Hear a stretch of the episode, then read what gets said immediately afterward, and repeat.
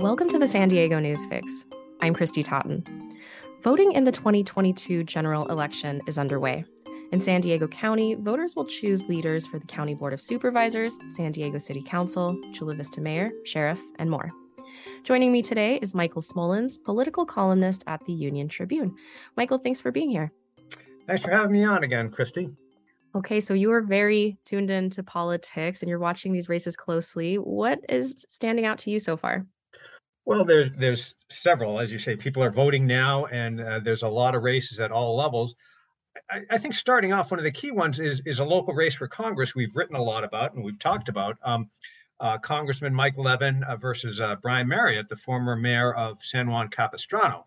That's in the 49th congressional district, which uh, straddles uh, San Diego, the San Diego and Orange County line. Um, and they they ran against each other before. Maryott lost two years ago by six points, but as we know, the um, the dynamics are different. Uh, that was a presidential year um, where Democrats tend to turn out a little more. The trend overall in Congress is leaning towards Republicans. That doesn't mean Levin is, uh, you know, in serious trouble. I think he still holds a slight advantage, but it's going to be a much more competitive race. And to a degree, that race factors into the overall battle for Congress. Uh, Republicans need to gain only five seats to flip the House into their favor as a majority uh, after the November election, and that could be one of them. Uh, I don't think that the House uh, majority will hinge on that race. I think that that there are other closer districts, even here in California, but that one locally is a very interesting one. So that's one to look at at the start. Well, you mentioned Republicans are trending. I've seen that in headlines a lot recently. What is the reason for that? Well, first of all, um, you've got uh, you know a midterm election. That means that there's no presidential race, and usually the party out of power uh, tends to do better. The party out of the White House, um, five seats is not a- asking much for the Republicans to gain. So you've got that historic trend. Then you've got a lot of other things. The primary thing uh, really is um, inflation in the economy. That seems to be driving a lot of voter concern. Now, we did have the situation where the Supreme Court overturned Roe v. Wade in June. You know that that was the uh, the constitutional protection for abortion rights. Uh, that energized a lot of Democrats, a lot of independents uh, who support abortion rights. But I think the pendulum is starting to swing back towards the economy. Things haven't improved. So it, there's a lot of other reasons, but those are really kind of the key things that that are are playing into the overall race, uh, and particularly uh, this Levin Maryott race. What are some of the other races you're watching here locally? Well, a key marquee race uh, is the race for sheriff. I mean, we've got a, a, you know an open seat for the first time in a long time without an incumbent, and you've got uh, uh, Kelly Martinez, the um, under sheriff, uh, who was you know appointed there by the former sheriff, who has since uh, resigned, Bill Gore, against John Hemmerling. Uh, now, you know, this is a technically nonpartisan race. Kelly Martinez is a Democrat, John Hemmerling is a Republican, but there's a lot of uh, cross pollination in, in party politics here. Uh, Kelly Martinez has a lot of establishment backing from both Democrats and Republicans. Hemmerling has Republican backing. Uh, but it's sort of interesting. He uh, got into trouble uh, for some comments that people thought were um, dismissive, if, if not insulting, uh, to uh, the LGBTQ community at a, a, forum up in Ramona, I think, somewhere up in, in uh, sort of the, the Northeast County. And that actually lost him the endorsement from the Union Tribune editorial board, which I should point out I'm not part of, but that was an interesting turn of events. Now, to further turn things in a more interesting uh, fashion, uh, Dave Myers was the third major candidate running in the primary. Dave's uh, was a, former top commander in the sheriff's department for 30 years. He is gay, and that's significant because he has now backed Hemmerling. He talked with Hemmerling. He thinks Hemmerling uh, made a you know mistake in what he said, and he thinks Hemmerling is sort of the the outsider breath of fresh air they need in the sheriff's department, which, as we've reported for years, has had a lot of problems, particularly with jails and the deaths that have been higher than just about anywhere else. So we'll see. I think that Martinez, you know, in, in sort of handicapping it, Martinez is still the odds-on favorite, but um, it's getting to be an interesting race. Okay. Any other races you'd like to highlight? Well, sure. Uh, just on the candidate front, we'll mention maybe one more, and then there's some propositions that are probably worth talking about. The Chula Vista mayor's race. Now, Chula Vista is the second largest city in the county, and we've got an open seat because Mary Salas, the incumbent, is termed out. So you've got Democrat uh, Ammar Campa who's run for Congress and did re- very well, not in that particular area, but in, in nearby portions of East County and some portions of South County.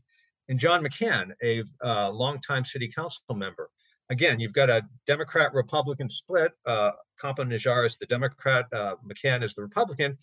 But again, these are technically nonpartisan races, and party politics plays a role. But you know, uh, uh, Najjar is a little bit of an outsider. He was more identified with the East County races he he ran in for a couple of cycles. Uh, McCann's been, you know, a homer in Chula Vista, so we'll see if that plays out. Uh, and you know, there's been a lot of back and forth and some dodgy campaign uh, controversies that we don't need to get into, but that that'll be one to see. Okay, who's going to lead Chula Vista into the future? Because Chula Vista really thinks, you know, a lot of people there think they're at the cusp of really becoming a much higher profile uh, city in the county. They are the second largest, but a lot of people don't think of uh, Chula Vista as, uh, you know, in the whole dynamic of the region's civic affairs. Okay, well, as you mentioned, there are a lot of ballot measures. I think we have seven statewide, five here locally. Do you want to go down the line?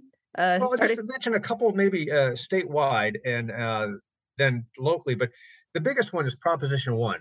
That would codify uh, the the protections for abortion rights in California law into the state constitution. Now, you know, the Supreme Court ultimately could could overturn you know what the state does, but that gives greater protections also just in a political sense, that was put on the ballot to, to help drive Democratic voters out. So things like that may help getting back to somebody like Mike Levin, uh, help Democrats in certain, uh, uh, you know, close races. That's going to be a very big attraction, um, and it should, it will almost certainly pass, and probably by a huge margin. Abortion rights have been supported in California very strongly for some time. Um, there's a couple other ones. There's Propositions 26 and 27, which are gambling initiatives that would uh, expand gambling online and at the cas- uh, casinos on uh, tribal lands. Right now, the polls show those failing pretty badly uh, for the most part, most polls anyway, uh, despite a record amount of money being spent. But frankly, some of the more interesting ones, if I may, go to the local races. can we talk about that? Yes, absolutely. Please.